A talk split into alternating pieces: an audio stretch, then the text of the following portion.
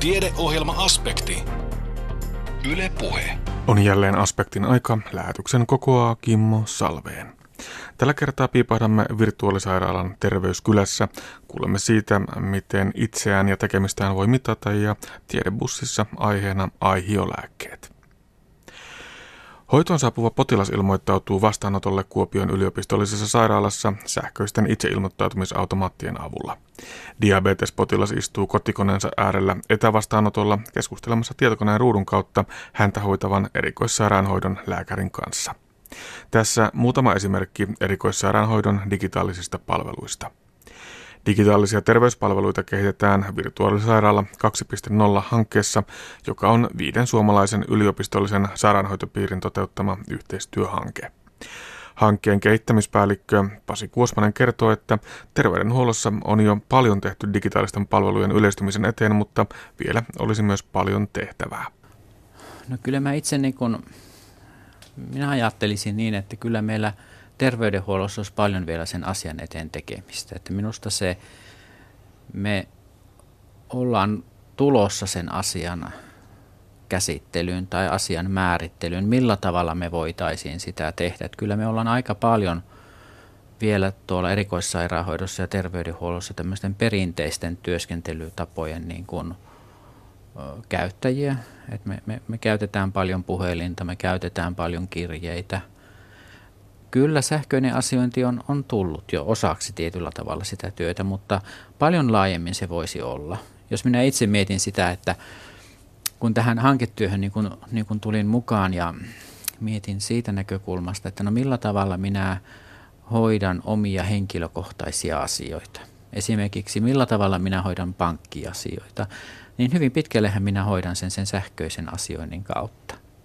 Laskut voi käydä maksamassa siellä halutessani voin sopia videoneuvottelun jonkun asian selvittämiseksi. Minulla on siellä käytössä chat-yhteys. Minä voin kysyä siltä pankkivirkailijalta jotakin minuun, minua mieltä askarruttavaa asiaa. Tai jos mä menen autoa viemään huoltoon, niin, niin, niin ensimmäisenä sieltä pomppaa, että hei, mitenkä voisin olla avuksi. Tai jos minä haluan verokortin, niin en minä mene enää sinne verotoimistoon, vaan minä hoidan sen itse. Ja, ja se on hyvin opastettua ja tuettua ja neuvottua. Ja, Eli kyllä minusta terveydenhuollossa meillä on paljon tehty, mutta paljon olisi vielä tehtävää. No mistä se johtuu, että terveydenhuolto tulee tavallaan vähän jälkijunassa? Tietenkin teillä on paljon sellaisia potilasturvallisuuteen, tietosuojaan liittyviä asioita, mutta jotenkin ajattelee, että tänä päivänä ne kaikki ovat kuitenkin jollakin tavalla ratkaistavissa. Minä luulen, että osittain siinä on tämä, tämä tämä tietoturvaan liittyvät tekijät, mutta myös sit se, että, että siellä erikoissairaanhoidossa ole, olevien asioiden hoitaminen on hyvin niin kuin monisyistä. Siellä on hyvin paljon erilaisia asioita, on hyvin paljon erilaisia järjestelmiä, jonka kanssa työntekijät tekevät työtä ja myös, myös potilaat tekevät työtä, mutta se ei näy välttämättä sinne potilaan sinne, sinne arkeen. Niin se, että millä tavalla me sitten ne tietojärjestelmäyhteydet ja ja, ja, ja, ja nämä saadaan hoidettua, niin se on varmaan yksi syy. Mutta on siinä varmaan myös sit semmoista, että meiltä on puuttunut jossakin mielessä semmoinen rohkeus, uskallus lähteä työ, tekemään sitä. Ja ehkä myöskin niiden välineiden, välineet, joiden kautta voidaan sitä tehdä, niin nyt ehkä on aika siihen kypsä on myös sen tyyppisiä välineitä tarjolla, mitä voidaan tehdä. Olin tällä viikolla työkeikalla tuolla Kuopion yliopistollisessa sairaalassa ja oli vähän etuajassa. Istuin sitten siihen uuden kaarisairaalan aulaan hetkeksi ja katselin sinne saapuvia ihmisiä. Joka ikisellä oli kädessään paperilappu, jota tutkittiin vähän ihmeissään ja sitten etsittiin, että missä ne on ne itse ilmoittautumisautomaatit. Ja edelleen siinä oli hurja määrä sairaalahenkilökuntaa opastamassa vielä, että kuinka nyt itse ilmoittaudun, mihin tämän viivakoodin laitan. Ajattelin, että aika kaukana ollaan vielä sellaisessa sujuvassa sähköisessä palvelussa. Onko se myös näin, Pasi Kuosmanen, että välttämättä me ihmiset, me potilaatkaan, emme ole valmiita siihen, että erikoissairaanhoidossa tai ylipäätään terveydenhuollossa niin hoitaisimme niitä asioita me sähköisesti? On siinä tämäkin näkökulma, että se, että että me ollaan kansalaisina totuttu semmoiseen työskentelymalliin, missä se on niin face-to-face tapaaminen, missä me hoidetaan sen niitä meidän henkilökohtaisia asioita. Se on yksi näkökulma. Ja myös sitten se, että kaikki ihmiset eivät ole halukkaita hoitamaan asioitaan tämmöisen sähköisen asioimisen kautta. Niin kuin kuvasit tuossa hirveän hyvin sen, sen, sen tulotapahtumaan, kun tullaan sinne, sinne Kyssin sairaalaan, niin, niin, niin se itse ilmoittautumisautomaatti, sehän on yksi sähköisen asioinnin niin kuin väline. Mutta osalle kansalaisista se on edelleen hyvin vieras. Ja siinä on todella meillä niin kuin paljon henkilökuntaa, jotka opastaa, ohjaa, neuvoo. Osa, osa, osa jo käyttää sitä ja haluaa käyttää, mutta osa edelleen kokee se, että he haluavat sen, että se tapahtuu tämmöisen perinteisen ilmoittautumisen kautta. Ja itse näkisin, että tämä sähköinen asiointi voisi olla yksi vaihtoehto. Että se voisi olla joidenkin ihmisten kohdalla hyvin varten otettavakin vaihtoehto, mutta ei sitä voi kaikki. Kaikki eivät välttämättä sitä halua pysty, eikä, eikä se ole niin kuin ehkä tarpeellistakaan. Eli rinnalle jää aina myös niitä niin sanottuja perinteisiäkin kyllä, palveluita. Kyllä, kyllä näkisin sen niin, että, että tämä sähköinen asiointi on yksi työskentelytapa, millä me voidaan niin kuin sitten ihmisiä auttaa uudella tavalla. Puhumme virtuaalisairaala 2.0-hankkeesta. Se on viiden suomalaisen yliopistollisen sairaanhoitopiirin toteuttama yhteistyöhanke ja tavoitteena on nimenomaan se erikoissairaanhoidon palveluiden kehittäminen erilaisia digitaalisia ratkaisuja hyödyntämällä. Potilaille ja ylipäätään kansalaisille ehkä näkyvin osa tätä hanketta on tämä Terveyskylä-verkkopalvelu, johon on rakennettu erilaisia taloja.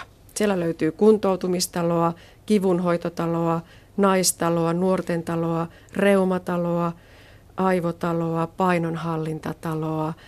Miten kattava se palvelutarjonta on nyt jo tällä hetkellä? Tällä hetkellä siellä terveyskylässä on auki noin 20 taloa erityyppisiin tilanteisiin ja sairauksien niin kuin hoitoon ja, ja, ja erilaisten näkökulmien niin kuin kautta.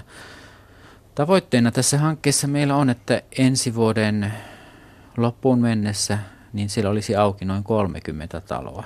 Et siellä tämän vuoden lopussakin on avautumassa vielä uusia taloja. Esimerkiksi siellä on tulossa iho, ihosairauksien talo ja, ja, ja, ja lääke, lääketalo esimerkiksi. Ja ensi vuoden puolella avautuu lisää. Et 30 taloa olisi tarkoituksena ja varmaan me saadaankin sen verran niitä auki ensi vuoden lokakuun loppuun mennessä.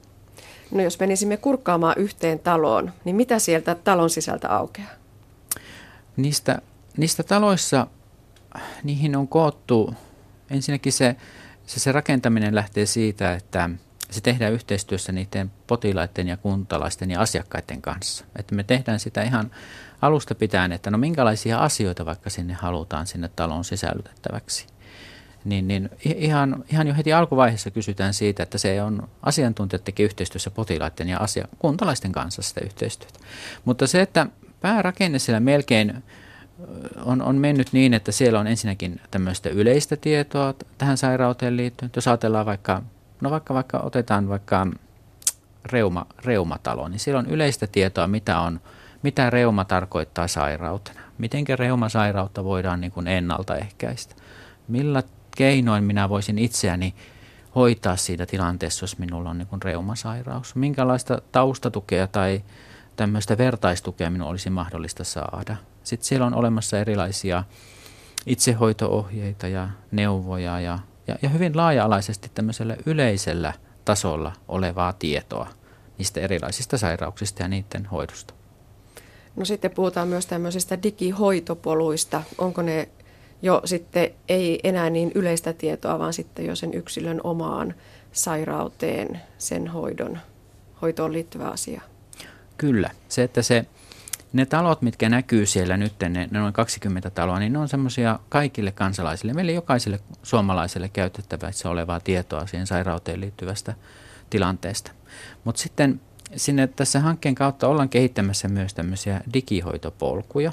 Se olisi tämmöinen, itse sanoisin tämmöisen sähköisen asioimisen väylä.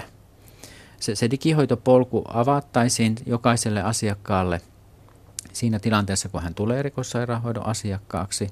Eli se, että kun esimerkiksi tällä hetkellä meillä on, ollaan työstämässä esimerkiksi gestaatiodiabeteksi, eli raskausajan raska, raskaana olevan äidin, jolla on todettu diabetes, niin hänelle tämmöistä sähköisen asioimisen niin kuin väylää. Että kun terveydenhoitajat tuolta neuvolasta todetaan, että äitillä on se verensokeriarvot ovat niin kuin koholla, niin hänet heitetään sinne erikoissairaanhoitoon. Niin sitten erikoissairaanhoidosta tälle äidille voisi mennäkin viesti, että hei Maija, olet tulossa tänne kyssin asiakkaaksi. Haluaisitko hoitaa asioita tämmöisen digihoitopolun kautta? Ja sitten kun asiakas sen hyväksyy, niin hänelle avataan se polku. Ja sitä kautta se yhteistyö tapahtuu siellä suljetussa, turvallisessa, potilasturvallisessa ympäristössä. Eli ne on tämmöisiin, ne digihoitopolut on sovittuihin, rajattuihin tilanteisiin tapahtuvaa yhteistyötä. Että se ei voi olla, sinne ei voi mennä valitettavasti vaan, että no haluan tämmöisen yhteyden luoda. Että se pitää, se ollaan luotu ja sitten se te, avataan sille asiakkaalle. Sitten on myöskin etävastaanottoja. Näitä on nyt kysissä pilotoitukin. Ja tällä hetkellä se tapahtuu niin, että organisaatioiden välillä, eli että vielä ollaan yhteydessä vaikkapa terveyskeskuksesta sinne erikoissairaanhoitoon, mutta tulevaisuudessa ajatuksenne on se, että vaikka kotoa potilas voisi olla yhteydessä suoraan erikoissairaanhoitoon. Etävastaanotto kuulostaa jo tosiaankin siltä, että se ei varmasti sovellu ihan kaikille, eli siinäkin täytyy sitten tehdä sitä ratkaisua, että kuka hyötyy, kuka ei hyödy siitä, että tapaa välillä lääkäriä, hoitavaa lääkäriä muutenkin kuin kasvokkain. Mm, jotta se, että siellä niissä digihoitopoluissa on olemassa tämmöisiä erilaisia toiminnallisuuksia, millä tavalla sitä hoitoa voidaan tehdä sen potilaan ja asiakkaan kanssa. Ja tämä etävastaanotto on yksi semmoinen työskentelytapa, eli se, että jos ajatellaan vaikka siinä, no puhutaan vaikka sen gestaatiodiabeteksen kautta, se olisi varmaan ehkä, koska me ollaan sitä niin kuin nyt jo tehty, niin siinä voisi olla se tilanne niin, että, että se äiti voisi sieltä kotoa lähettää esimerkiksi sille äh, diabeteskätilölle tai lääkärille hänen näitä verensokeriarvojaan sen sähköisen väylän kautta ja samalla tietoa, millä tavalla hän on ruokailu ja mikä se tilanne on kaiken kaikkiaan. Siihen, siihen tietoon, mitä sitten on tullut, niin sitten siellä erikoissairaanhoidossa se lääkäri ja hoitaja voisivat niin kuin perehtyä. Ja sitten voitaisiin sopiakin, että pidetäänkö etävastaanotto, että se äiti voisi olla vaikka siellä kotona tai, tai, tai valtaosahan he ovat työelämässä olevia ihmisiä. Että he voisivat vaikka, vaikka, vaikka työpäivän aikana ruokatunnilla, hän voisi sitten sovittaisi tämä etävastaanottoyhteys ja sitten sit oltaisiin yhteydessä näiden kahden toimijan välillä ja hoidettaisiin sen vasta, etävastaanoton aikana se käynti, mikä voitaisiin muuten hoitaa tietysti siellä myös sillä sairaalassa. Eli se hyvin pitkälle se etävastaanotto tapahtumana minä itse näkisin, siinä täytyy olla sen tyyppisiä asioita, mitä me voidaan hoitaa niin, että me voidaan keskustelemalla hoitaa sitä asiaa. Tai, tai se tieto, mitä me siellä käsitellään, niin on, on siinä muodossa, että esimerkiksi juuri esimerkiksi diabetekseen liittyen on olemassa tietoa, että paljonko, mitkä ne verensokeriarvot on ja mikä se, mikä se tilanne on kaikkinensa. Siltä pohjalta voidaan antaa ohjeita ja neuvoja näin kansalaisena tuntuu siltä, että olisi ihanaa, kun ei tarvitsisi aina matkustaa sinne erikoissairaanhoitoon ja etsiä parkkipaikkaa ja ilmoittautua ja istua aulassa ja odotella, vaan voisi tosiaan se yhteyden avata sieltä kotikoneelta. Eli ne hyödyt ovat ihan kiistattomat. Entä sitten sairaanhoidon näkökulmasta, nimenomaan erikoissairaanhoidon näkökulmasta, mitä hyötyjä nämä erilaiset virtuaaliset sähköiset palvelut tuovat sinne puolelle? No nämä etävastaanottotoiminnallisuudet, niin sille asiakkaalle se on se suurin hyöty siitä, että hän säästää siinä todella paljon siinä matkustamisajassa. Että hän voi, hän tote, voi toteuttaa sen etävastaanoton sitten niin siinä ympäristössä, kun hänelle itselleen se käy ja sopii. Mutta meille tietysti siinä sairaalan päähän samalla tavallahan se työntekijä, hän varaa itselleen sen ajan, koska sehän on se sama tapahtuma, mikä tehtäisiin ehkä face to face, se tehdään nyt sillä sähköisen maailman kautta, että siellä virtuaalisessa todellisuudessa kohdataan, että sillä tavalla työntekijän näkökulmasta hänen täytyy valmistautua siihen vastaanottoon vähän ehkä eri tavalla, hänen täytyy perehtyä niihin asioihin, mitä sieltä esimerkiksi on lähetetty, ja, ja sitten ja, ja sitä kautta se vastaanotto tapahtumanahan on aivan samanlainen. Mutta on siitä tutkimus tuloksia kyllä tullut siitä näkökulmasta, että usein ne tämmöiset virtuaaliset vastaanotot, niin se asioiden hoitaminen tapahtuu ehkä jotenkin intensiivisemmin ja jollakin tavalla, voisinko sanoa nopeammin, että ihmiset niin kuin keskittyy siihen hetkeen ja niiden asioiden hoitamiseen, koska siinä niin kuin ollaan hyvin intensiivisesti face to, niin kuin tietyllä tavalla face-to-face kohtaamisessa, mutta sen ruudun kautta, niin sun täytyy itsekin keskittyä siihen aivan eri tavalla kummankin toimijan. Et sitä kautta on, on kyllä todettu sitä, että pite, pitemmässä ajassa voidaan ehkä niitä asioiden hoitamista ehkä niin kuin nopeuttaa, ja se voisi se asioista, asioiden käsittely ehkä muuttaa muotoansa, koska siitä jollakin tavalla se on ehkä helpompaa puhua niistä asioista. Ainakin tämän tyyppisiä kokemuksia on tullut, kun on lukenut tutkimuksia. Ja, ja, Mutta käytännössä niin kun meille sairaalan päähän täytyy, se paikka täytyy varata, välineet täytyy olla olemassa. Ehkä se suurin hyöty tulee sille kansalaiselle, että hänen ei tarvitse matkustaa. Ja, ja, ja, tämän tyyppisiä siinä etävastaanottotoiminnassa kyllä. Entä ylipäätään virtuaalisairaala 2.0-hankkeen tavoitteet? Onko tavoitteena säästää? Tiedämme kaikki, että terveydenhuollon kustannukset ovat räjähtäneet käsiin ja meillä ei kohta jos ei enää nytkään ole millään varaa tätä kaikkia ylläpitää, niin pyritäänkö tällä tehostamaan, joustavoittamaan palveluja, jotta jatkossakin voimme hoitaa kaikki hoitoa tarvitsevat? Kyllä minä näkisin sillä tavalla, että, että nämä uuden tyyppiset työskentelymallit tuovat mukanaan myös sitten säästöä siihen toimintaan siitä näkökulmasta, että ne ihmiset, jotka haluavat ja pystyvät hoitamaan omia asioitaan tämmöisen sähköisen työskentelyn kautta, niin voisivat hoitaa sitä, se tapahtuisi ehkä jotenkin nopeammin ja, ja, ja joustavammin, mutta mut sitä kautta itse näkisin, että me voitaisiin vapauttaa sitten tästä aikaa semmoiseen vaativampaan ohjaukseen. Jos ajatellaan, että erikoissairaanhoidon asiakkaat he ovat hyvin monisairaita ihmisiä, heillä on hyvin monisyisiä syitä, mihinkä pyritään löytämään niin kuin sitten yhteisiä ratkaisuja, niin sitten henkilökunta pystyisi ehkä valmistautumaan ja, ja valmistelemaan niitä tilanteita paremmin. Jos esimerkiksi tietoa olisi meillä etukäteen jo, että, että vastaanoton voisi valmistella, että, että itse en näkisi niin, että me lähdettäisiin tämän kautta niin kuin suoraan niin kuin etsimään ihan suoria säästöjä, mutta tuohan se väistämättä ne yhteiskunnalliset säästöt. Jos ajatellaan, että ne matkakorvaukset, mitä nyt Kelan kautta ihmisille maksetaan, niin ne, ne voisivat säästyä huomattavasti, kun ihmisen ei tarvitsisikaan matkustaa. Ja kun sehän on tällä hetkellä, voidaan korvata niin, että Kela korvaa myös sen etävastaanotto on, on yhtä lailla korvattavissa kuin, kuin, kuin face-to-face vastaanotto. Palataan ihan lopuksi vielä siihen, mistä aloitimme. Puhuimme siitä, että sairaanhoito ei tule siellä, tai terveydenhoito ylipäätään ihan kärki linjassa, kun puhutaan digitaalisten palvelujen kehittämisestä ja tarjoamisesta, niin milloin Pasi Kuosmanen ollaan siinä tilanteessa, että ei puhuta enää mistään hankkeista tai, tai projekteista, vaan että se on kaikki niin arkea ja, ja siellä potilaat toimivat, että, että se on tosiaankin jo ihan sitä nykypäivää eikä enää pienen pilottiporukan tekemää työtä. No itse arvioisin niin, että että viiden vuoden kuluttua varmasti tilanne on jo sen tyyppinen, että välineet on kehittynyt niin paljon, me, me, me työntekijät ja myös kansalaiset ovat oppineet tämän uuden tyyppisen tavan. Että, ja, ja jotenkin itse, kun katsoin tilastokeskuksen näitä tilastoja, niin vuonna 2016 niin lähemmäs 90 prosenttia meistä suomalaisista hoitti internetin kautta jo asioita – ja myös iäkkäämmät ihmiset tekevät sitä ja, ja se, se osuus kasvaa koko ajan. Että, että mä luulen, että siinä on paljon meidän uskalluksesta, rohkeu, rohkeudesta ja ehkä myös asenteista. Että me otettaisiin mukaan se välineeksi. Itse, itse kyllä näen sen ihan niin varteutettavana mahdollisuutena. Virtuaalisairaala-hankkeesta kertoi kehittämispäällikkö Pasi Kuosmanen, toimittajana edellä oli Anne Heikkinen. Miten voi seurata oman kehon toimintaa ja mitä iloa siitä on? Tuleeko vuorokaudessa riittävästi askeleita ja riittääkö uni? Tätä pohdittiin tieteenpäivillä Kuopiossa liikuntalääketieteen professori Heikki Tikkasen johdolla.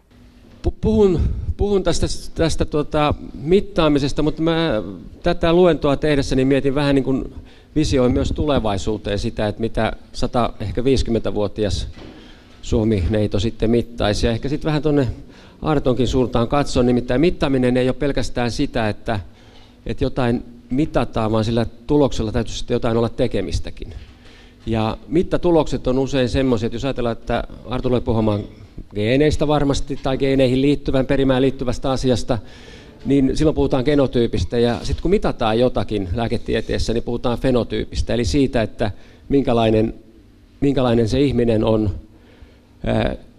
niiden geenien lisäksi. Geenit tietysti määrittelee, että millaisia me ollaan, mutta fenotyyppi on se, mitä me sitten näytään ulospäin.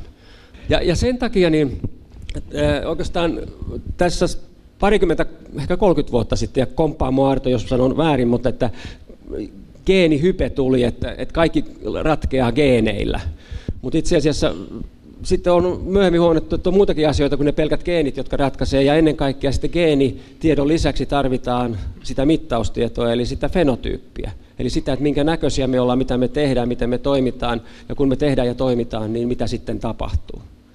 Ja sitä ei kaikkia määrittele geenit, vaan siellä on monia muitakin asioita, jotka sitten sitä määrittelee. Ja sen takia tämä mittaaminen on aika tavalla yhdistettävissä sitten siihen, että kun geenejä ja genotyyppiä etsitään ihmisistä, niin mikä se fenotyyppi on, minkälainen hän itse asiassa on.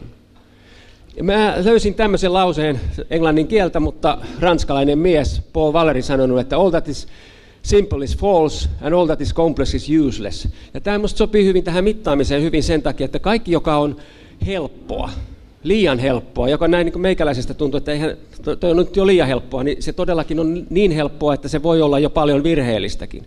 Ja sitten taas toisaalta käytännön kannalta, jos ajatellaan, että mittaa jotain, niin jos se on kovin monimutkaista, niin sitä ei sitten kovin helposti mitata. Ja tämä on tämä tämmöinen, niin kuin hienosti sanotaan, dilemma, se hassu asia siinä, että kun jotain mitataan, niin sen pitäisi olla, siinä on kolme sanaa, kätevä, pätevä ja sopiva.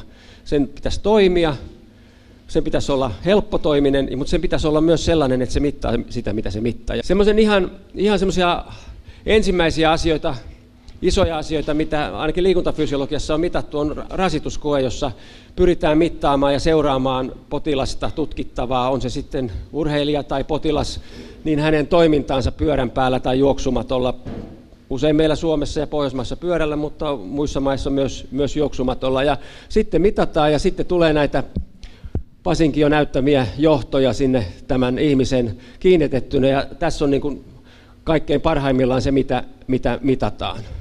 Ja tätä voi sanoa, että tämä on jo kompleksi, tämä ei ole simpleksi, tämä ei ole helppoa ja tätä ei voi kotona tehdä, mutta tässä varmasti näkyy kaikki. Ja tässä näkyy Labrasta, jossa aikaisemmin työskentelin kuva, se on näyttöön perustuva lääketiedettä. Nykyään siellä on seitsemän näyttöä, tuossa taitaa olla vain kolme tai neljä näyttöä, mutta siellä on vähintään seitsemän näyttöä, että tietokoneen näyttö, että se on todellista näyttöön perustuvaa lääketiedettä. Tuossa oikealla on sata, sata vuotta sitten tehty mitta-analyysi, jossa tässä kuvassa hengityskaasut kerätään noihin pusseihin ja analysoidaan sieltä jälkikäteen. Ja siinä olisi vähän lääkärillä hommaa sitten kulkea perässä polkupyörällä ja ja, ja, ja kysellä samalla, että miltä tämä tuntuu. Ja tässä on sitten juoksumatolla, koska kaikki sama asia tapahtuu sitten täällä tietokoneella. Ja ne tietokoneet nykyään on paljon pienempiä, jopa semmoisia, että niin kuin meilläkin on tuolla yliopistolla, että ne on kannettavia, että ne ei tarvitse, tarvitse olla paikalla. Ja tässä on itse asiassa nyt se, mitä kaikki, mitä sieltä tulee. Sieltä tulee tavattoman paljon tietoa siitä ihmisestä. Ja jos me katsotaan, tämä nyt on englannin kielellä, mutta jos me katsotaan tuolta, tuolla on syke. Jos me mitataan sykemittarilla, me mitataan itse asiassa niin kuin kaikkia tuota, mitä tuossa tapahtuu. Mutta me ei voida sillä sykemittarilla muuta kuin tehdä raaka arvio, mitä nuo kaikki muut ovat. Me voidaan sitä sykkeestä saada aika tarkkakin, ar- tarkkakin luku, mutta se, mitä se sitten kuvastaa siitä eteenpäin, mitä siitä yritetään kertoa eteenpäin, niin se on kaikki muu on siitä tuon arviota. Mutta huom, vain arviota, ei mitään tarkkaa mittaamista. Mutta tuossa äskeisillä koehenkilöillä, kun oli johdot päässä, niin me saadaan ehkä tosta, noista asioista, sanotaan 60-70 prosenttia sinne tietokoneelle mitattua ja sitten ne 2, 30, 40 prosenttia sieltä sitten loput vähän tarkemmin arvioitu kuin pelkästään se, että mitataan sykettä tai mitataan askel, askellusta. Täällä on hapenkulutus ja tuolla on verenpaine, niitä verenpainetta me voidaan mitata, mutta se muodostuu kaikista näistä muista tekijöistä myös se verenpaine, verenpaine voidaan mitata tarkasti, mutta se mitä se sitten loppujen lopuksi mittaa, niin se on, sitten jo, se on jo sitten epämääräisempää sen jälkeen, kun mennään siitä pelkästä verenpaineesta eteenpäin. Tämähän on se alkuperäinen mittaus tullut, tullut urheilusta. Meillä on mittanauha ja kello ja sitten vielä loppujen lopuksi on se kilpaurheilutulos, jos ajatellaan urheilun kannalta. No tämmöistähän ei tietysti potilaalta vaadita, mutta totta kai me lääkärit potilaalta kysytään, että, että kävelettekö portaita ja liikutte, ja sillä tavalla me saadaan arvio taas jälleen kerran siitä, että mikä se aika on, mitä ihminen käyttää kävelyyn tai kuinka pitkälle hän kävelee, eli mittanauha ja kello. mutta niitä ei nyt sitten anneta potilaalle, tai ainakin nykyään annetaan hyvin harvoin mukaan. Näitä samoja asioita tietysti potilailtakin pyritään mittaamaan, sitä aikaa, sitä matkaa, sitä nopeutta, ehkä sitten semmoisessa tilanteessa, kun käydään korkealla, niin korkeudessa, pituutta, painoja, peleissä maaleja, voittoja ja tappioita. Nämä voitot ja tappiot sitten tavallisessa elämässä on sairauksia ja niistä toipumisia. Ja tässä on nyt sitten tämä kauhukuva, joka me voitaisiin ajatella, että tämä on niin kuva siitä, mistä tuolla äsken oli, oli nämä meidän tutkijan ollut polkupyörän päällä, että, että täällä olisi kaikilla teillä ihmisillä olisi tämmöiset, jotka täällä olette, niin nämä mittarit päällä. Että siellä on käsisensoria ja päässäkin sensoria ja jaloissa sensoria ja taskussa ja ranteessa ja nilkassa ja kelloissa ja vaikka mitä. Että et, et ollaanko me menossa nyt sitten tähän päivään, onko se ylipäätään tarvetta. Tämmöisiä ihmisiä on tällä hetkellä, jotka ovat todella friikkejä siitä, että ne haluaa mitata kaikkea mahdollista itsestään ja kertovat niissä sitten Facebookissa ja kaiken näköisissä muissa tarinoissansa ja luennoissa, että mitä kaikkea he käyttävät. Mutta olisi se nyt aika raskasta lähteä aamulla töihin tämmöisellä vaatetuksella ja saada siitä sitten olla illalla tyytyväinen siitä, että sainpa paljon mitattua itseni. Että onko siitä sitten kuinka paljon hyötyä, niin sitä voi pohtia itse kukin. Että on hauska tietää, mutta kuinka pitkään sitä jatkuu. Ja nyt kun täällä kysyttiin, että teillä on mittari, että kuinka monella täällä oli askelmittari käytössä esimerkiksi, teillä on askelmittari. Kuinka monella on ollut askelmittari käytössä? Yleensä käsiä nousee enemmän. Ja mikä on se suurin syy, että askelmittarin käyttö lopetetaan? No mä tiedän se. Patteri loppuu, tiedän. Se on se yleisin syy. Tai kellosta, sen käyttö loppuu siihen, että patteri loppuu. Mutta nämä on sillä tavalla ihan hauskoja. Tässäkin on Financial Times on niin kuin luonut semmoisen kuvan muutamia vuosia sitten, että tästä tulee oikein hypeä ja teknologia, mutta on jopa firmoja, jotka on jo lopettanut näiden valmistamisen sen takia, että näitä tulee jo niin paljon. Niitä on niin paljon markkinoilla tällä hetkellä, että sinne ei oikein enää mahdu, mahdu uusia tuotteita, kun ei enää keksitä oikein, mitä, mitä kaikkea voitaisiin mitata. Ja se oikeastaan onkin sitten se, että, että musta tuntuu ainakin lääkärihorisontista, kun potilaita näkee, joilla on näitä mittareita, että he joskus sitten he ottavat niitä käyttöön ja miettivät, että mitä minä tällä teen, ja sitten niiden käyttö loppuu. Ne on äärettömän hyviä silloin, kun aloitetaan esimerkiksi liikuntaa tai aloitetaan sitä päivittäisen liikkumisen seurantaa. Ne motivoi tavattomasti. Minäkin käytän sitä. Mulla on kännykässä semmoinen ja mä katson, ja jos mä katson kahden viikon jaksoa, niin siellä valtaosassa tulee 6-10 000 askelta, ehkä 15 000 askelta, mutta sitten siellä on aina niitä päiviä, että mulla tulee 3-4 000 askelta, kun on pelkästään toimistossa töissä. Ja ne motivoi minua, kun mä katson, että tänään tuli taas tämmöinen, niin motivoi sitä, että yritänpä seuraavana päivänä tehdä vähän enemmän. Että ne on kyllä hyviä työkaluja sillä tavalla, mutta niitä täytyy sitten osata vähän, niihin ei pidä fiksoitua, että niitä pitää osata käyttää sitten fiksusti. Itsekin on joskus vähän fiksoitunut ja tullut semmoinen pakko mielessä saada se 10 000 askelta, mä tuun siihen vähän myöhemmin, niin täytyy. Ja ne kävelet 10 000 askelta, niin siihenhän ei itse asiassa ole, se on oikeastaan vähän Stetsonista, niin kuin sanotaan, Stetsonista vedetty tai hihasta ravistettu 10 000 askelta. Siitä on monta tarinaa, ainakin muutaman tarinan minä olen kuullut, että mistä ne 10 000 askelta. Ja se ensimmäinen tarina, jonka kuulin, oli semmoinen, että Tokion olympiakisoissa atassiat, jotka kulkivat siis joukkueiden mukana, niin niillä tuli 10 000 askelta täyteen. Ja siitä ruvettiin käyttämään tätä 10 000 askelta. Sekin voi olla legenda, niitä on monia muitakin tarinoita, että miksi se on se 10 000 askelta. Mutta ei sitä ole missään kiveen lyöty, että se pitää olla se 10, juuri se 10 000 askelta. Mutta ehkä tämän sarjakuvan viesti on se, että kävely on hyvää liikuntaa, mutta se on myös tapa liikkua paikasta toiseen. Ja jos liikkuu paikasta toiseen kävellen ja sitä sensoroi, mittaa jollakin tavalla, niin on tyytyväinen, että ne 10 000 askelta, se tavoite tulee täyteen tai jotain sinne. Ja oikeastaan tämä on niin semmoinen hauskin malli tästä ajatuksesta, että paljonko meidän pitäisi liikkua. Tämä on Jyvistä ja Akanoista Suomen Kuvalehdestä mun vaimo huikasi, että hei tuppas katsoa, hei, täällä on hauska tarina. Tämä on ihan oikeasta tutkimuksesta, jossa tutkittiin, että kun oli miehiä tutkittu ja katsottu, että miten he kävelevät, kuinka he pystyvät kävelemään, sitten heitä seurataan ja miten he kuolevat, niin siellä todettiin, että jos kävelyvauhti oli kolme kilometriä tunnissa, niin viikatemies viuhu, mutta jos käveli viisi kilometriä tunnissa, niin viuhuminen jää. me voidaan jokainen miettiä, että jos me, paitsi että me katsotaan niitä askeleita, niin me katsotaan sitä nopeutta, että jos me kävellään alle viisi kilometriä tunnissa, niin se viikate viuhuu ja saa meitä kiinni. Ja jos siitä sitten lasket viisi kilometriä tunnissa, jos askeleita olisi vaikka sitten se, että se oli se, se puoli metriä, niin siitähän tulee se semmoinen 10 000 askelta. Että jos 10 000 askelta kävelee tunnissa, niin viikatemies ei saavuta.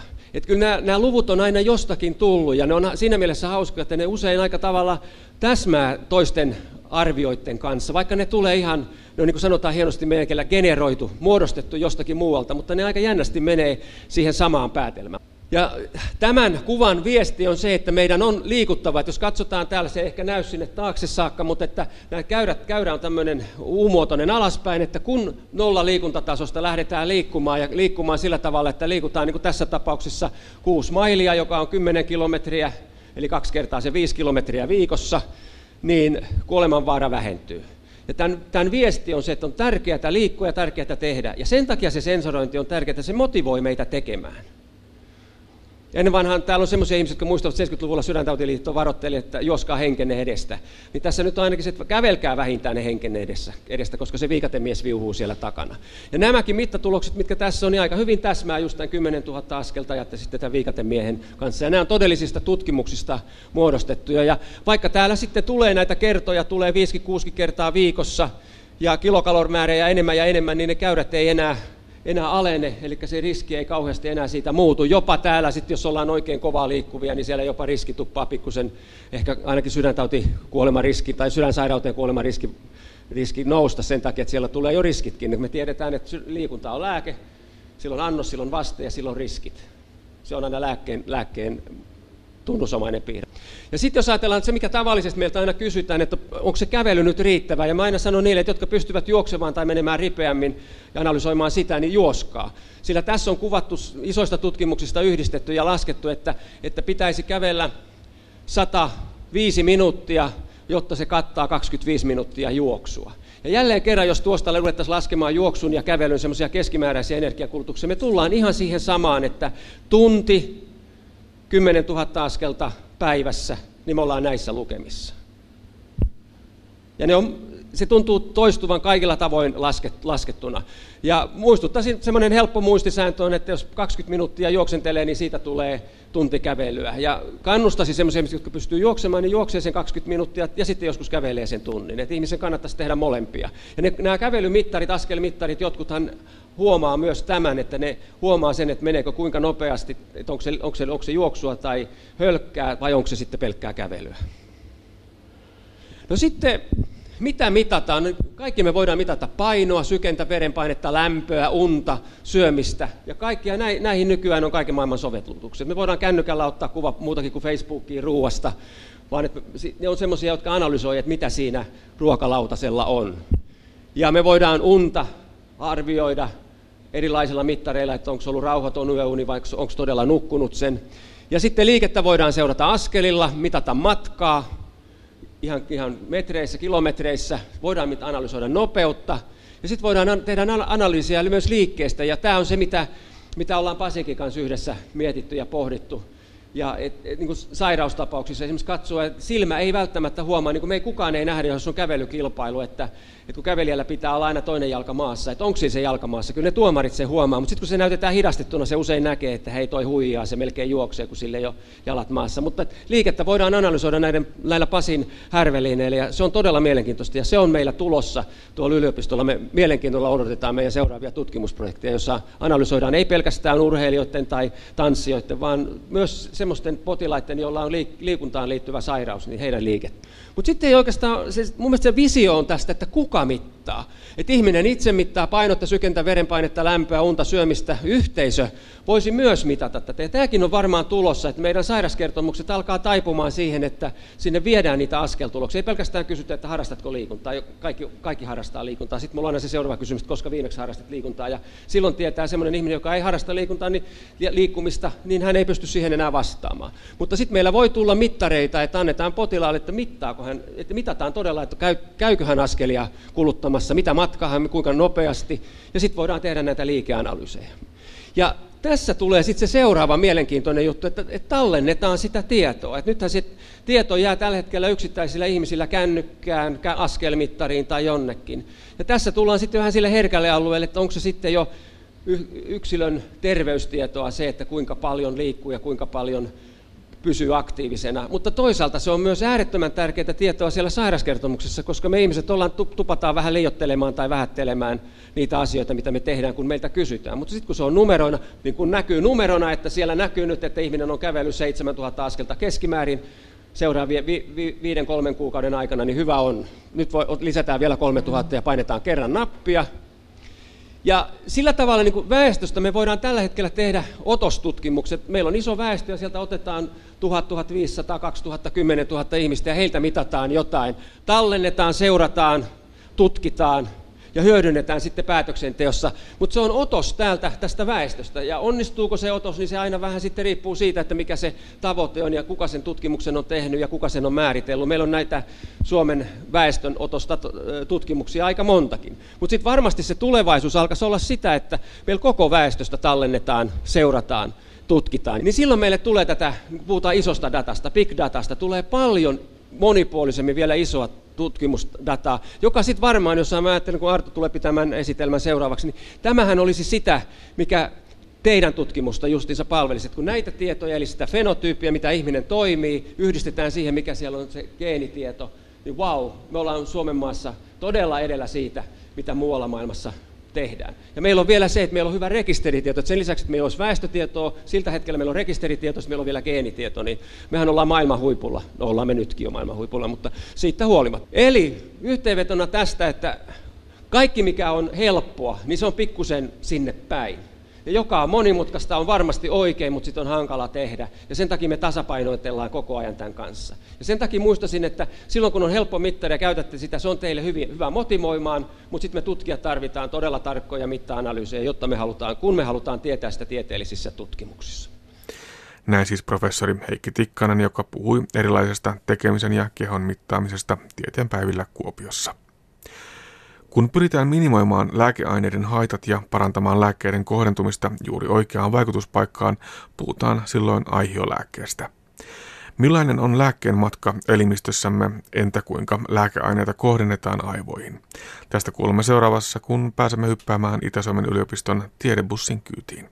Toimittaja Anne Heikkisen haaseltavana on dosentti Kristiina Huttunen.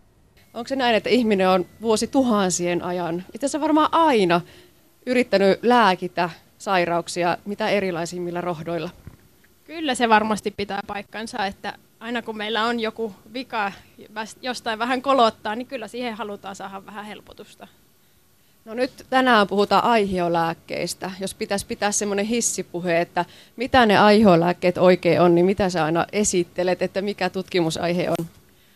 Tämä on se vaikein, vaikein osuus, että pitäisi yrittää kertoa, että ne on lääkeaineiden esimuotoja, joilla pyritään, pyritään parantamaan lääkeaineen ominaisuuksia. Ja minun työssäni yritän saamaan niitä sinne soluihin ja kohteisiin, missä ne vaikuttaisivat mahdollisimman tehokkaasti. Hyvä, eli tällä matkalla puhutaan aihiolääkkeistä ja lääkkeistä ehkä yleensäkin. Kysykää, jos teillä herää joku kysymys, mihin haluaisitte Kristiinalta vastauksen, niin eikö kättä ylös vaan, tai sitten voi ihan huikatakin sieltä, niin niin tota, otetaan kysymyksiäkin tähän mukaan. Mun tekisi mieli niistä aiheolääkkeistä vielä vähän jatkaa, että ö, yleensä lääkkeisiin liittyy aina myös semmoisia haittavaikutuksia, että ne ei ihan mene sinne, minne toivottaisiin. Aiheolääketeknologia nyt sitten sen idea, että minimoidaan tämmöisiä haittoja. Juuri, juuri näin, hyvin, hyvin olet opiskellut. Tota, ne sivuvaikutukset nimenomaan johtuu siitä, että lääkeaineet päätyy niin sanotusti väärin paikkoihin jossa se sitten aiheuttavat ei-toivottuja vaikutuksia sen sijaan, että päätyisivät sinne, missä niiden pitäisi vaikuttaa ja se teho, teho tulisi sitten sitä kautta esille. No mitä se aihio sana siinä lääkkeen edessä, niin mitä se on suomeksi? No tämähän onkin kovin hassu suomennos. Ilmeisesti tämä on tämä meidän suomen kielen ryhmä tämän aikoinaan antanut ja sehän on harhaan johtava tämä aihio. Sehän ei kerro yhtään mistään mitään, että meillä tutkimuspiireissä toivottaisikin, että sitä nimeä vähän muutettaisiin kuvaavammaksi. Että... No mikä olisi parempi nimi? Hmm. ei, ei ole vielä sitä hyvää e-, esitystä tullut esille, että tietyllä tapaa sitten, kun lääkeaine on, oli se sitten aihiomuodossa tai ei, niin, niin lopullisestihan se on siellä pillerissä, pillerissä tai kapselissa tai muussa, niin se on ihan sama, onko se esimuoto vai ei, että lääkeainehan se on joka tapauksessa. No mutta aloitetaanko siitä, että kun se lääkkeen laittaa vaikka nyt suuhun, aika monesti me otetaan lääkettä nimenomaan suun kautta, niin mitä sitten sille lääkkeelle tapahtuu, kun se alkaa kulkeutua elimistössä ja vaikutus alkaa? No jos se on niin, kuin niin sanottu pilleri, niin ensimmäisenähän sen täytyy niin kuin liueta ja imeytyä tuolta ruoansulatuskanavasta. sitten vasta kun se on imeytynyt verenkiertoon, niin sitten se lähtee kiertämään ympä, ympäriinsä meidän elimistössä ja hakemaan sitä paikkaansa, missä voisi vaikuttaa. Ja siinä vaiheessa ehkä ollaan vasta elinkierron puolessa välissä, että sen jälkeen se hakeutuu tosiaan kudoksiin, missä se vaikuttaa. Sitten alkaa ehkä osa lääkäidekeistä alkaa metaboloitua, eli ne muuttuvat toiseen muotoon, jotka elimistö sitten pyrkii erittämään ulos. Onko ne syöpälääkkeet pahimpia juuri siksi, että siellä on sellaisia myrkkyjä, joiden ei toivoisi menemään muuta kuin juuri sinne syöpäkasvaimeen?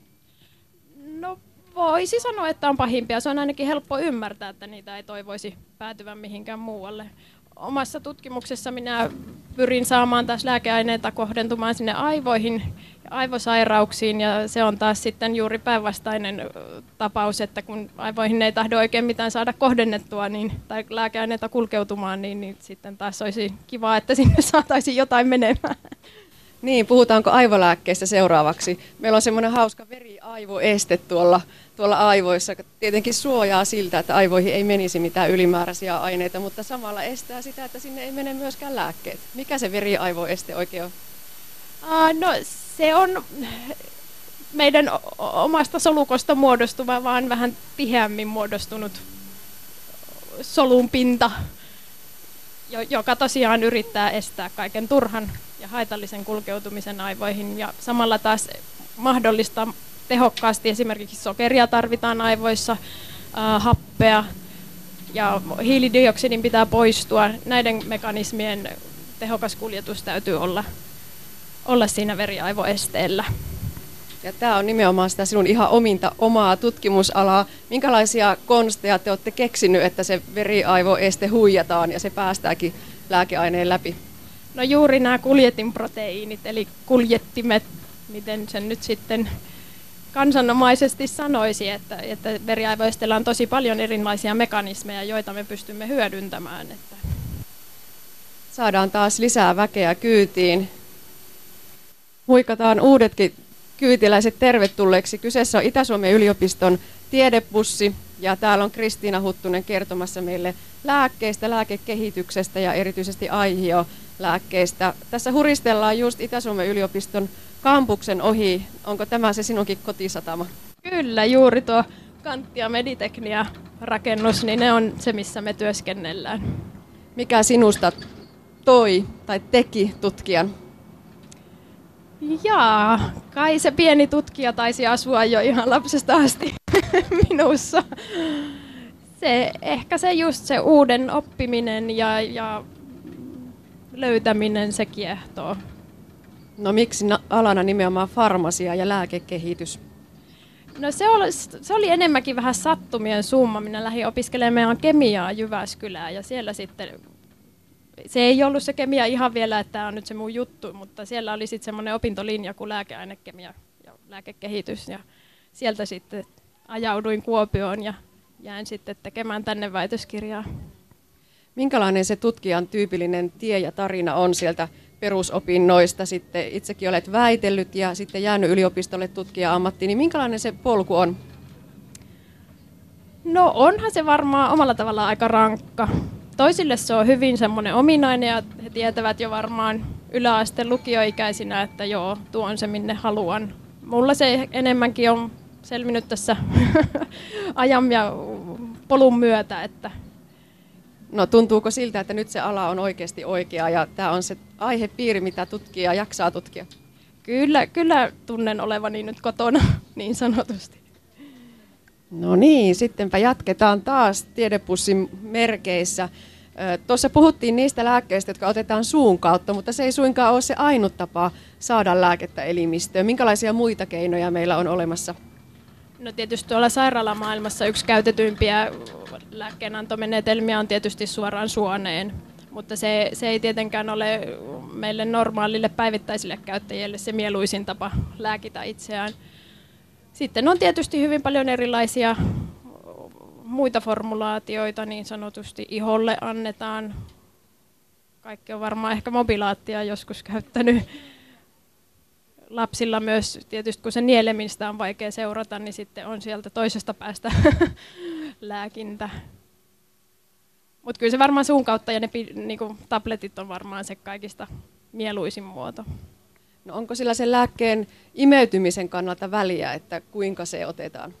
On hyvinkin paljon, mutta sitten sekin on lääkeainekohtaista, että se lääkeaineen rakenne määrittää kyllä sen ominaisuudet hyvin tarkkaan, että miten, miten pystyy imeytymään, kuinka vesiliukoinen on. Ja sekin sitten tosi paljon vaihtelee, että missä se lääke imeytyy, ohut suolessa vai, vai missä päin. Eli lääke on älykäs myös siitä, että se tietää, että nyt täytyy lähteä sinne elimistöön kohti.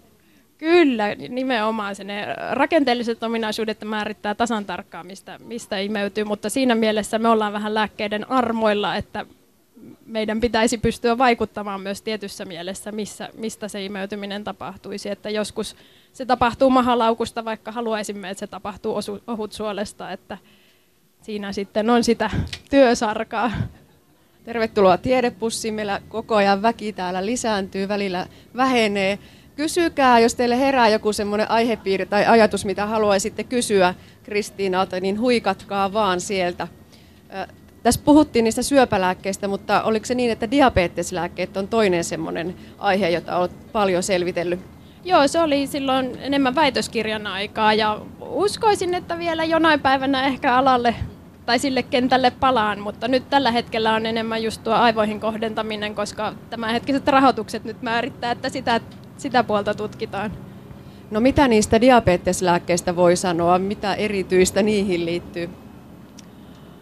Jaa, no varmaan erityisin on se, että diabetes on, on yksi metabolisen oireyhtymän ilmentymismuoto ja se, siellä ei ole vain yhtä kohdetta, mitä pitäisi lähteä, lähteä sitten parantamaan, että se on hyvin moni, monitahoinen sairaus.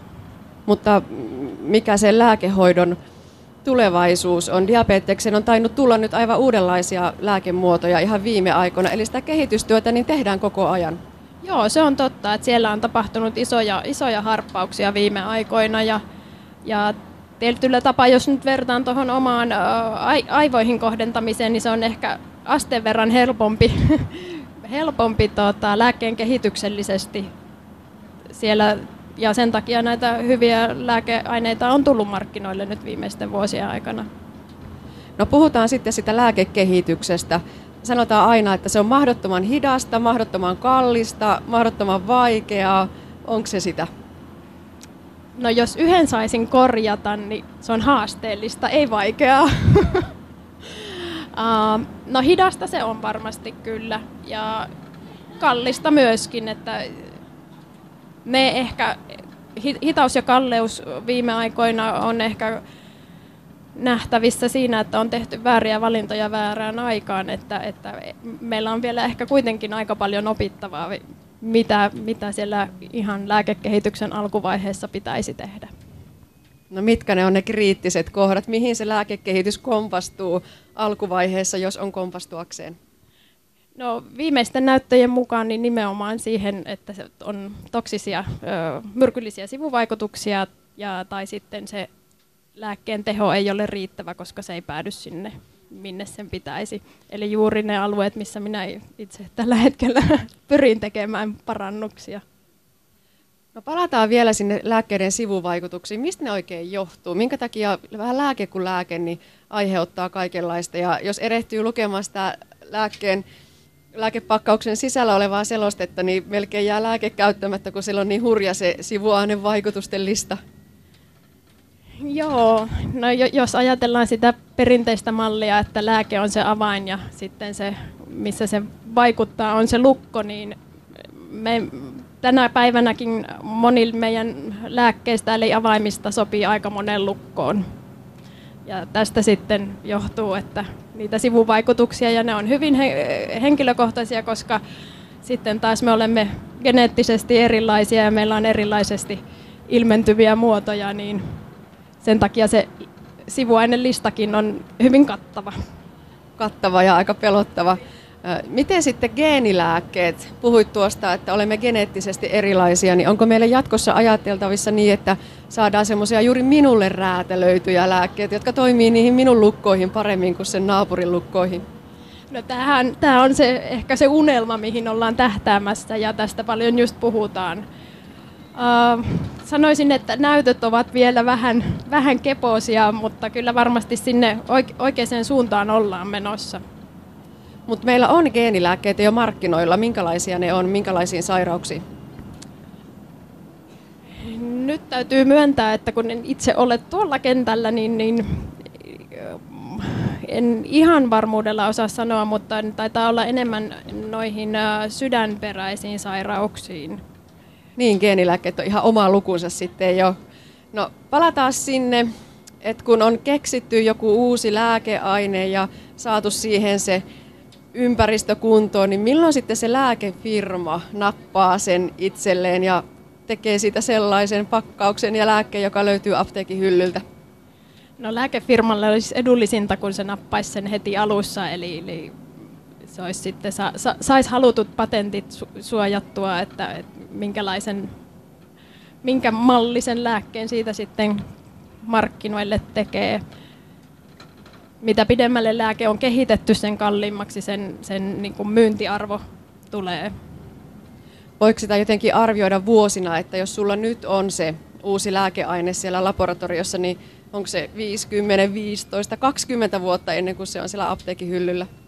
Kyllä se varmasti 15 plus sanoisin, koska akateemisessa maailmassa me ei kuitenkaan hirmu pitkälle pystytä lääkkeitä kehittämään, että jossain vaiheessa se on vaan saatava sitten myytyä sinne lääkefirmoille, joilla sitten pyörii ihan eri resurssit ja rahat kehittää. Entä ne aihiolääkkeet, joko niitä on markkinoilla? Onko, ovatko ne niin pitkällä, että ne on kaupallistettu ja tosiaan tuolla ihan kliinisessä käytössä? On, ja aiheolääkkeistä moni on sellaisia, että ne on vähän niin kuin vahingossa keksittyjä ja löydetty vähän niin kuin jälkikäteen, että ahaa, tämä toimikin itse asiassa aiheolääkkeenä.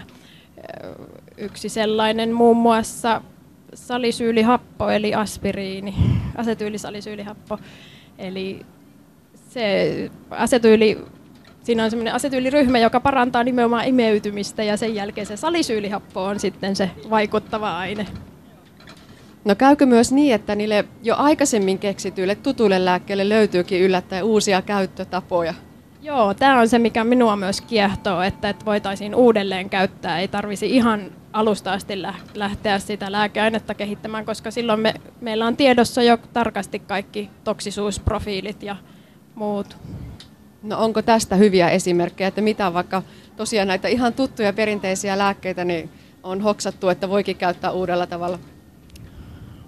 nyt en muista, onko markkinoille vielä tullut, mutta aika paljon on pystytty nimenomaan syöpälääkkeitä tai syöpään kohdentamaan uudelleen, uudelleen käyttämään niin jo olemassa olevia lääkeaineita. Ja sitten taas hetkeksi pysähdytään. Ollaanko puolimatkassa? Ollaan jo ehkä vähän ylikin. Edelleen huikkaan täältä, että jos vaan tulee mieleen jotain kysyttävää, niin kysykää ihmeessä. Nyt on hyvä tilaisuus kysyä aiheolääkkeistä. Mitä sulla on Kristiina just nyt siellä omalla työpöydällä? Siellä on nyt semmoinen EU-rahoitushakemus, joissa lukee 1,5 miljoonaa euroa. Ja mulla on kaksi viikkoa aikaa nyt saada se pakettiin. Se on tämän syksyn tärkein tavoite. Niin, mitenkä sitä tutkimusta rahoitetaan? Mistä tutkijan palkka tulee? No tällä hetkellä minun palkka taitaa tulla veronmaksajien taskusta, että mä oon tota, akatemian, Suomen Akatemian rahoituksella ja nyt sitten haen, haen sitten EUlta vähän isompaa palaa. Mutta onko se apuraha se yleisin muoto, miten nykyään kun kilpailusta rahoituksesta puhutaan, niin sitä pitäisi saada? Joo, kyllä se on se valitettava tosiasia, että, että kun väittelet ja valmistut, niin, niin siinä on sitten ne muutamat vähän kapeammat apurahavuodet yleensä luvassa, että harva, harva pystyy siitä mitään tutkijan virkaa heti nappaamaan itselleen. Sitten meillä on tietysti näitä opetusvirkoja, mutta se on valitettava tosiasia, että kun opettaa, niin ei ehdi tutkimaan. No onko se tutkijan työkin semmoinen kutsumusammatti, että melkein ei sitten raski lähteäkään sinne opetustöihin saatikka yritysmaailmaa, jos, jos on se joku sellainen polttava halu tehdä sitä tiedettä ja tutkimusta? On, on se just näin, mutta opettaminenkin on kivaa, kun pääsee näkemään, missä se tämän hetken nuorison ajatusmaailma menee ja ehkä ohjaamaan uusia tutkijoita tälle uralle. Se tietysti täytyy sanoa, että paljonhan firmoissakin tehdään tutkimusta, että tutkijana voi periaatteessa toimia Suomessakin myös lääkeyrityksessä. No mutta jos sulla sillä työpöydällä on se ö, rahahakemus, niin mitä siellä laboratoriossa on? Onko jotakin sielläkin käynnissä? On, on, on. Siellä on monta vilkasta kättä, käsiparia samaan aikaan toiminnassa. Että mulla on kolme jatko-opiskelijaa ja sanotaanko, että puolitoista laboranttia tällä hetkellä minun ryhmässä työskentelemässä. Ja yksi vieraileva puolalainen postdokkikin tuli käymään nyt syksyksi. Ja kyllä, kyllä tapahtuu. No minkälaista tutkimusta siellä juuri nyt tehdään? No muutamat henkilöt äh, valmistaa uusia lääkeaineita, nimenomaan sitä synteesiä ihan kemiallisesti kokoaa pala palalta niitä lääkeaineita. Sitten muutama henkilö kasvattaa soluja ja sitten me soluissa testataan, miten ne lääkeaineet kulkeutuu soluihin ja miten ne siellä vaikuttaa myöskin. Ja sitten muutama henkilö sitten tutkii ihan, että miten nämä lääkeaineet vaikuttaa sitten elimistössä. Eli meillä on sitten näitä koeeläimiä käytössä. Meillä on bussissa tosi paljon nuorta porukkaa. Miten sä houkuttelisit nuoria tulevaisuuden lupauksia tutkijan uralle? Um, no itse ainakin tykkään siitä, että saan tehdä just sitä, mitä haluan. Että harvoimmin siellä yritysmaailmassa, siellä on vähän tiukemmat lainsäädännöt, mitä tehdään, että nyt ainakin saan tehdä just sitä, mitä itse haluan. Näin tiedebussissa puhuttiin aiheolääkkeestä haaseltavana alidosentti Kristiina Huttunen. Tiesitkö, että tietokoneen äärellä istuessa hyvä istuma-asento näyttää sivulta katsoen Norjalta S-kirjaimelta ja huono kumaralta C-kirjaimelta? Parempi päivä kertoo, miten päästä hyvään ja ryhdikkääseen asentoon. Oppana toimii työterveysvastaava Sari Tiainen Lujatalo Oystä. Mikä tässä käy taas niin selkeä? Ai. Miten ihmeessä tämä työtuoli pitäisi säätää, että tässä olisi mukaan hyvä istua? Ihan ensimmäisenä istuimen säätäsin vaakatasoon. Ei niin, että se on eteenpäin kallella eikä taaksepäin kallellaan, koska sillä on heti vaikutusta siihen alaselän asentoon. Ja alaselän asento itse asiassa on sen S-kirjaimen pysymisen kannalta niin kuin oleellinen asia. Istuin vaakatasoon ja sen jälkeen säädetään selkänojaa. Tyypillistä on, että selkänoja on liian matalalla. Nostetaan selkänoja riittävälle korkeudelle niin, että kun tuoliin istutaan perille – niin päästään myöskin nojaamaan se koko selkä siihen selkänojaan. Sitten ihan pieni taakse kallistus siinä selkänojassa. Sen takia, että partalon painopiste siirtyy hieman taaksemmas, joka auttaa taas säilyttämään sen hyvän ryhdin. Eli ei lähde se asento painumaan siihen C-kirjan muotoon niin herkästi. Tietenkin sitten tuolin korkeus pitää säätää, eli tuolin korkeus on sopiva silloin, kun jalat on tukevasti lattiassa. Että yleensä en itse suosin niitä jalkatukia. Melkein sitten jalkatuki sieltä pois. Säädetään se tuoli ensin sopivalle, sen jälkeen sitten lähdetään miettimään pöydän korkeuksia. Miten usein tuo tuolin oikea säätäminen on sitten välinekysymys? Onko työtuolella miten paljon eroja? Työtuolella on tosi paljon eroja. On niitä tuoleja, joissa se selkä ristiselän tuki ei ole kovin voimakas ja niitä, joissa se on selkeästi niin kuin voimakas ja jopa vielä säädettävissä erikseen. Että kyllä mun mielestä peruslähtökohta on se, että jos ihminen tekee sanotaanko nyt puoletkin työajastaan näyttöpäätetyötä tai käyttää tiettyä tuolia, niin se pitää olla ihmiselle sopiva se tuoli. Myöskin sitten tämmöinen istuimen syvyys on semmoinen asia, että voi olla kaksimetrinen kaveri, jolla istuin yltää vain puoleen reiteen. Tarkoittaa silloin sitä, että siinä ei, ei pysy se hyvä asento, vaan hän sitten siirtyy vielä reunemmalle istumaan. Että monta kertaa niin kun nämä kummalliset työasennot saattaa johtua ihan siitä tuolista, että sitä ei ole saatu, saatu niin henkilölle sopivaksi. Nuo isot, etenkin niskatuoliset työtuolit alkaa olla aika kalliita. Ensimmäinen reaktio, etenkin jos kotiin sellaista kotitoimistoa hankkimassa, on se, että se on hyvin, hyvin, hyvin, hyvin kallis. Työnantaja saattaa miettiä ihan samaa. No työnantajan näkövinkkelistä on varmasti lopputulema helppo laskea. Sairauspoissaolot on hyvin kalliita, mutta kotona siihen ei sitten välttämättä siihen kalliiseen tuoliin haluta kuitenkaan satsata. Tietysti riippuu siitä, miten paljon sillä kotona sitä työtä tai vapaa-ajan tietokoneen käyttöä sitten tekee. Että mä itse olen lähtenyt niin kuin siitä liikkeelle, että vaikka en kotiin valtavan kalliita tuolia ole hommannut, niin esimerkiksi mun lapsilla on semmoiset hyvin ristiselkää tukevat tuolit, joissa on sitten helposti säädettävissä se istumen syvyys ja sitten se selkänoja itse asiassa yhdellä ainoalla säädöllä. Eli on laatu, laatumerkkejä, sanotaanko näin, joissa sitten on tämmöisiä halvempia versioita, jotka kotikäytössä on aivan loistavia. Mieluummin kuin huonekaluliikkeestä, niin mä suosittelisin sen tuolin hankintaa ihan toimistokalustefirmasta, jossa sitten vaan otetaan se vähän yksinkertaisempi versio sinne kotiin. Näin olimme siinä hyvän työasennon jäljellä Luojatalo Oyn työterveysvastaava Sari Tiaisen kanssa.